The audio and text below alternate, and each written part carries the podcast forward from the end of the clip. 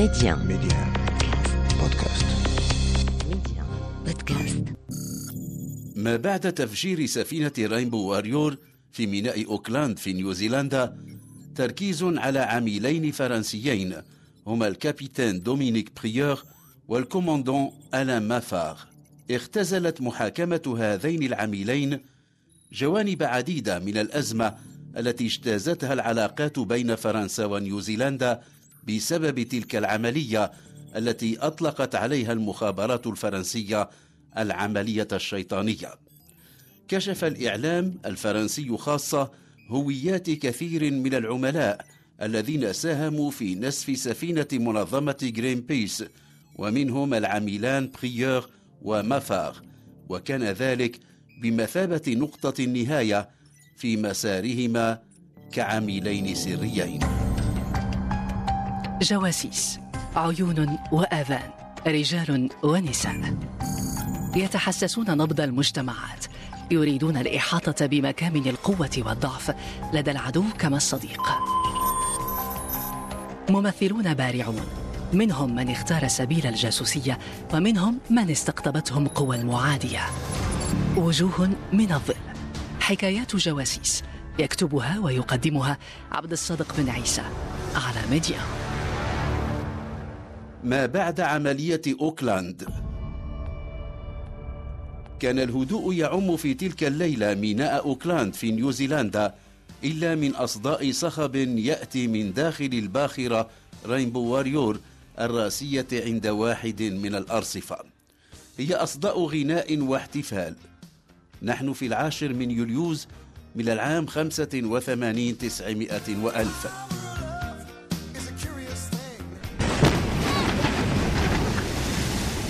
فجأة وقع انفجار دوى وقعه في أرجاء الميناء. تبين سريعا أنه حدث على متن راينبو واريور تدافع من كانوا داخل السفينة إلى السلالم مغادرين. ثم إن بعضا منهم عادوا إلى الداخل لبضع دقائق ربما لحمل متاع لهم ثم خرجوا. وسمع دوي انفجار ثان عشر دقائق بعد الانفجار الأول. ولم تنقض سوى أربع دقائق حتى هوت الباخرة رينبو واريور إلى القاع وغرقت. من مكان غير بعيد انطلقت سيارة نفعية كانت متوقفة هناك منذ فترة. في مكان لا تكاد تلمسه إنارة الشارع بدا شخص واقفا يتابع المشهد. ثم إنه أخرج كناش جيب أو قطعة ورق ودون فيها شيئا ما. ما حدث تلك الليلة في ميناء أوكلاند لم يكن ليمر دون إثارة الانتباه وكثير من التساؤلات. الباخرة التي غرقت هي الباخرة التي تتخذ منها منظمة جرين بيس منظمة السلام الأخضر مقرا لقيادتها. لم يكن الناجون من الانفجار والغرق قد غادروا الرصيف بعد لما أيقنوا أن زميلهم المصور الفوتوغرافي الهولندي البرتغالي فرناندو بيريرا ذو الخمسة وثلاثين عاما قد مات غرقا. عاد إلى أسفل السفينة بعد الانفجار الأول يريد استرجاع معدات تصوير له. المياه التي اكتسحت السفينة بعد الانفجار الثاني حالت بينه والخروج. في حلقة سابقة رأينا كيف أعدت المخابرات الفرنسية هذه العملية التي كان الهدف منها ثني منظمة جرين بيس عن التوجه إلى موروروا للاحتجاج على التجارب النووية الفرنسية وعرقلة إحداها كانت مبرمجة لموعد قريب. وحدها إذن المخابرات الفرنسية كانت تعرف حقيقة ما جرى في ميناء أوكلاند ليلة العاشر من يوليوز خمسة وثمانين تسعمائة وألف. الذين أشرفوا على تنفيذ تلك العملية كانوا يرون أن كل شيء تم بنجاح. أغلب أعضاء المجموعات التي شاركت في تنفيذ العملية غادروا أراضي نيوزيلندا وآخرون كان رحيلهم مبرمجا خلال يومين أو ثلاثة. من بين الذين لم يغادروا أوكلاند الكوموندون ألان مافار والكابيتان دومينيك بريور. وكان هذان العاملان يتقمصان شخصية زوجين سويسريين يقضيان رحلة شهر العسل. في الوثائق التي يحملانها اسمهما صوفي وألان تورينج. مباشرة بعد الانفجار حلت بميناء أوكلاند فرق الإنقاذ وأيضا من الشرطة. كان الهدف الأول تحديد أسباب وطبيعة الانفجار ولم يكن ذلك متاحا في حينه لأن السفينة رينبو واريور غارقة ولم يكن هناك من سبيل للوصول إليها لمعاينتها. انطلق رجال من الشرطة يستقون شهادات ممن كانوا في الميناء أو في محيطه لما وقع الانفجاران. ما حصلوا عليه لم يحمل الكثير مما هو مطلوب. شهادة وحيدة استوقفت اهتمام الباحثين.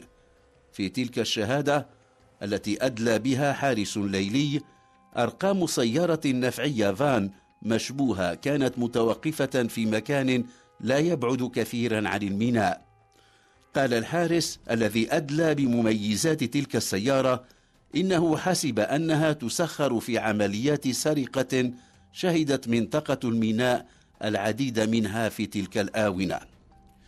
الشهادة التي أدلى بها الحارس الليلي تتعلق بالسيارة التي استأجرها الزوجان صوفي وألان تورنج أي عميلا المخابرات الفرنسية ألان مافار ودومينيك بريور. وهي السيارة التي نقلت فيها العبوتان اللتان نسفتا سفينة منظمة جرين بيس قبل أن توضع في الزورق المطاطي الذي حمل أفراد المجموعة التي تولت إلصاق العبوتين ببطن السفينة وتفجيرها. كانوا ثلاثة اثنان منهم من رجال الضفادع والثالث كان يتولى قيادة الزورق. لما انطلقت السيارة مغادرة ميناء أوكلاند كان على متنها أفراد مجموعة التفجير الذين التقطوا بعد عودتهم من مهمتهم بالإضافة إلى الزوجين السويسريين المزعومين ألان مافاغ ودومينيك بريور ساعات بعد تنفيذ ما أطلق عليه العملية الشيطانية جاءت الشرطة تطرق باب الزوجين الزائفين. قادت إليهما المعلومات التي قدمها ذلك الحارس الليلي الذي لم يظن أن لتلك السيارة النفعية التي لفتت انتباهه وأذكت شكوكه علاقة ما بإغراق السفينة رينبو واريور حسبها سيارة لصوص. منذ الخطوات الأولى للتحقيق رجحت الشرطة النيوزيلندية فرضية العمل التخريبي فيما تعرضت له سفينة منظمة جرين بيس ولكن لم يكن لديها دليل مادي يدين العاملين. ولما ذهب رجال الشرطة ارتأيا أن خروجهما من نيوزيلندا صار يكتسي طابع الاستعجال. حاولا الاتصال بالرقم المخصص للحالات الطارئة في مقر المخابرات الخارجية الفرنسية بباريس ولكنهما لم يتلقيا ردا. قرر إعادة سيارة الفان إلى الوكالة التي استأجراها منها وأن يركب أول طائرة مغادرة لأوكلاند. ما أن وصل حتى أبلغت مسؤولة الوكالة الشرطة. ما لم يكن في علمهما أن شكوك المحققين النيوزيلنديين في تورطهما في تفجير الرينبو واريور ما انفكت تتقوى.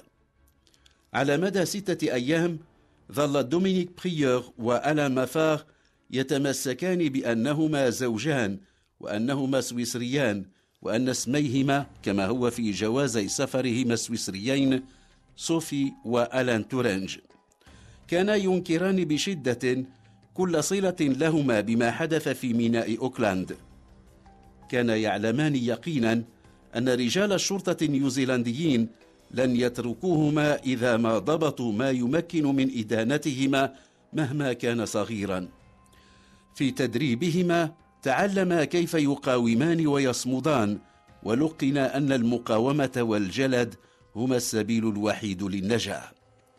غاب عنهما كل إسناد من المخابرات الفرنسية بينما كانت باريس تدين مع من أدانوا الاعتداء الذي تعرضت له سفينة جرين بيس رصد الباحثون النيوزيلنديون بعض ما يعزز الشكوك من حول الزوجين السويسريين المزعومين.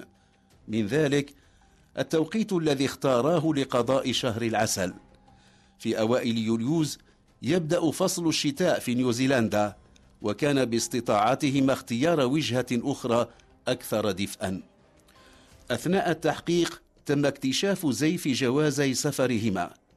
لما حاول الاحتجاج والمطالبة باستعادة الجوازين أبلغهما ضابط الشرطة بأن جوازيهما زائفان وبأن جواز السفر الذي تحمله المدام صوفي تورانج إنما يعود لامرأة توفيت منذ سبعة أعوام.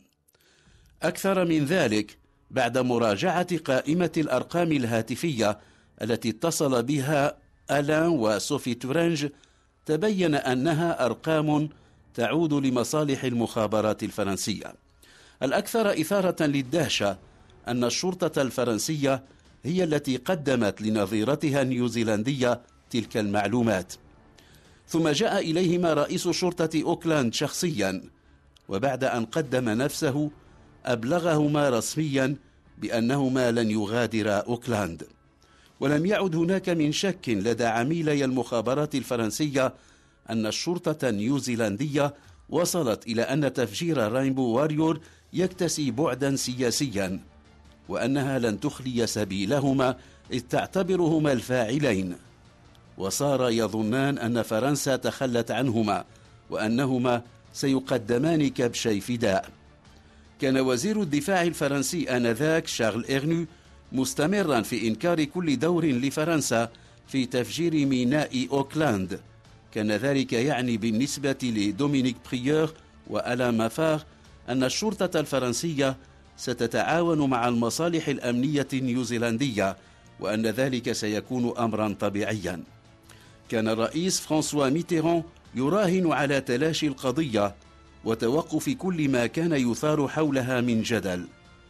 ولكن الصحافة الفرنسية التي تعاملت مع الموضوع في البداية بقليل من الاهتمام جعلت من العملية الشيطانية مادة رئيسة في اهتمامها أقل من شهر بعد إغراق سفينة جرين بيس وصارت تكتب بإسهاب عن تفاعلات هذا الملف الفضيحة بل إنها صارت تنشر أسماء رجال المخابرات الفرنسية ومنها اسم دومينيك بريور وآلان مافار.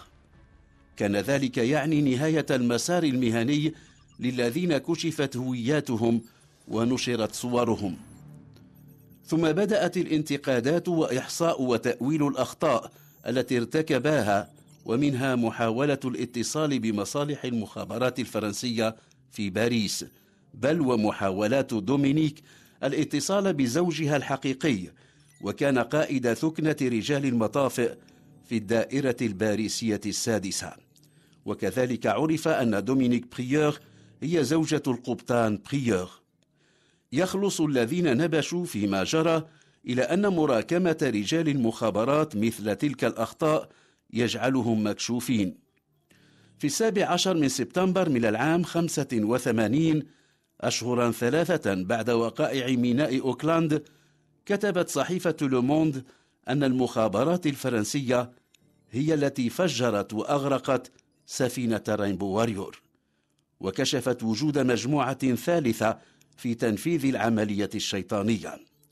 تلا ذلك استقالة وزير الدفاع شارل إرنو ورئيس المخابرات الخارجية الأميرال بيير لاكوست. ستحكي دومينيك بريور سنوات بعد ذلك أنها تابعت من زنزانتها خطاب الوزير الأول لوران فابيوس حيث أعلن رسميا وللمرة الأولى أن عملية ميناء أوكلاند عملية نفذها رجال المخابرات الفرنسية وأن الأشخاص الذين تم اعتقالهم ليسوا سوى منفذين لا ينبغي مؤاخذتهم لأنهم نفذوا تعليمات وأوامر.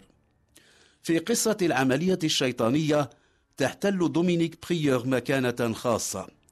صحيح أنها لم تكن المرأة الوحيدة بين عملاء المخابرات الفرنسية الذين أغرقوا سفينة جرينبيس ولكنها كانت في تاريخ المخابرات الفرنسية أول امرأة تلحق بمجموعة العمل التابعة لها. وكان مجالا يحتكره الرجال. أقنعت هيئة الدفاع العميلين دومينيك بريور وآلان مافار بضرورة الإقرار بأنهما مذنبان إنهما أرادا تخفيف العقوبات التي ستنالهما.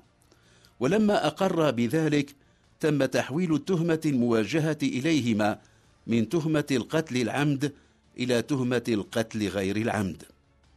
في الثاني والعشرين من نوفمبر خمسة وثمانين تسعمائة وألف تم النطق بالحكم وكان حكما بالسجن عشرة أعوام. ولكن العاملين لم يمضيا سوى جزء بسيط من العقوبة في سجن أوكلاند. ففي يوليوز من العام 86 تم التوصل إلى اتفاق فرنسي نيوزيلندي. بمقتضاه تم نقل السجينين إلى جزيرة هاو وسط شرق أرخبيل تواموتو في بولينيزيا الفرنسية. وبعد عامين في ربيع العام ثمانية وثمانين تسعمائة وألف عادا إلى باريس. بالنسبة لدومينيك بريور كما ألا مافاخ كان القبض عليهما في أوكلاند نهاية مسارهما كعميلين سريين.